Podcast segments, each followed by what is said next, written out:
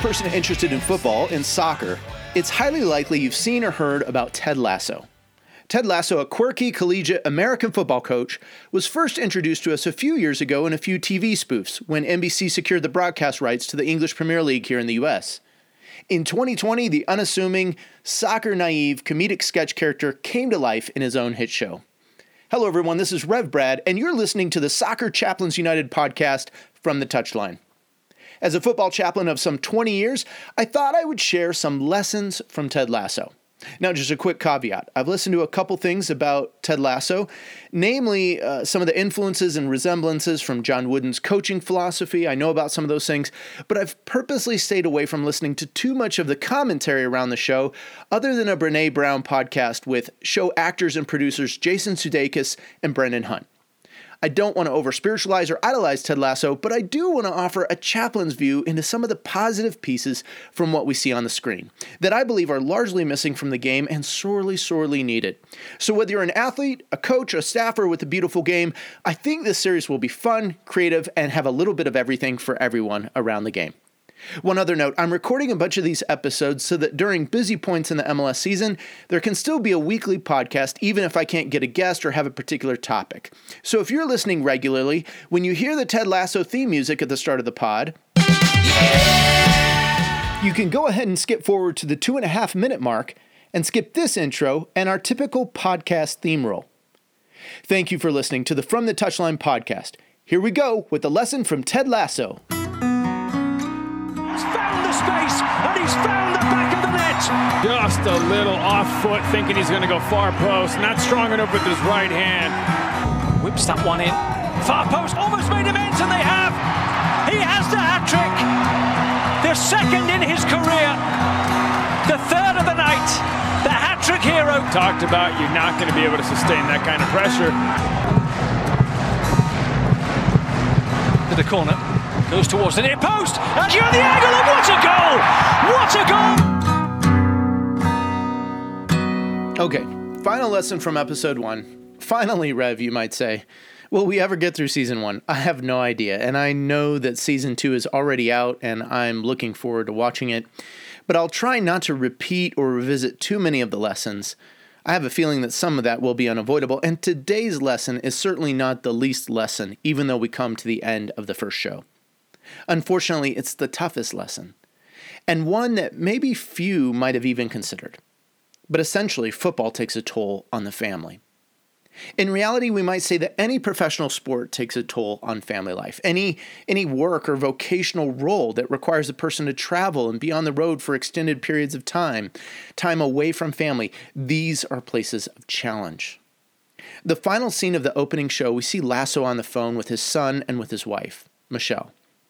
It doesn't take us long to realize something. Lasso's family life is in jeopardy. His marriage is in trouble. The wedding band on his left hand is prominent as he holds the phone, but the dejection in his voice and in his face, they tell us there's more to the story. He's taken this job maybe as a hopeful new adventure and challenge, maybe as a way to provide a good income for his family.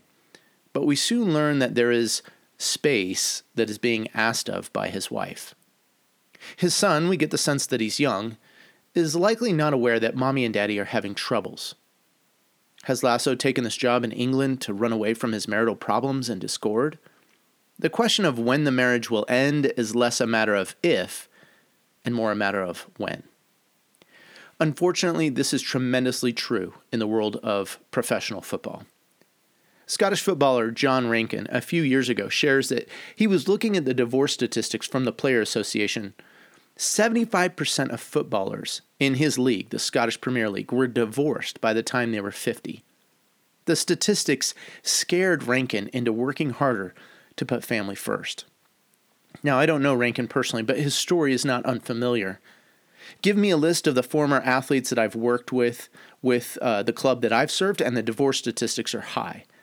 I haven't done any sort of official count, but I would say at least 75 to 80 percent are divorced, and many of them multiple times over.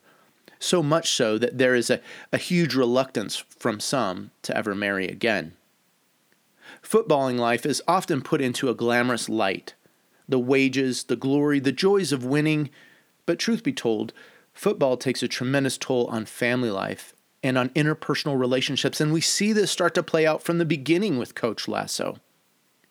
When I counsel couples who are in relationship and getting married, I try to create a space where we can have some real conversations about footballing life and what it looks like for marriage and for family. I ask couples if they've had honest conversation about the relationship challenges of spending time apart, sometimes a month or more at a time. What does fidelity in the relationship look like when you're on the road? What will you do when your career paths conflict with each other or create ambiguity? How will we make decisions when a new team, a new contract, or opportunity comes calling, but the family is established and a move would be devastating? The marriages and families that have done the best in football, with all of its uncertainty and its transient life, are those who have prioritized their faith in God and have committed to be faithful to one another. It's not a 100% guarantee. Doesn't mean that it still won't be hard or challenging. There will come times when the best choice is to take less pay, to not move up, to not move on.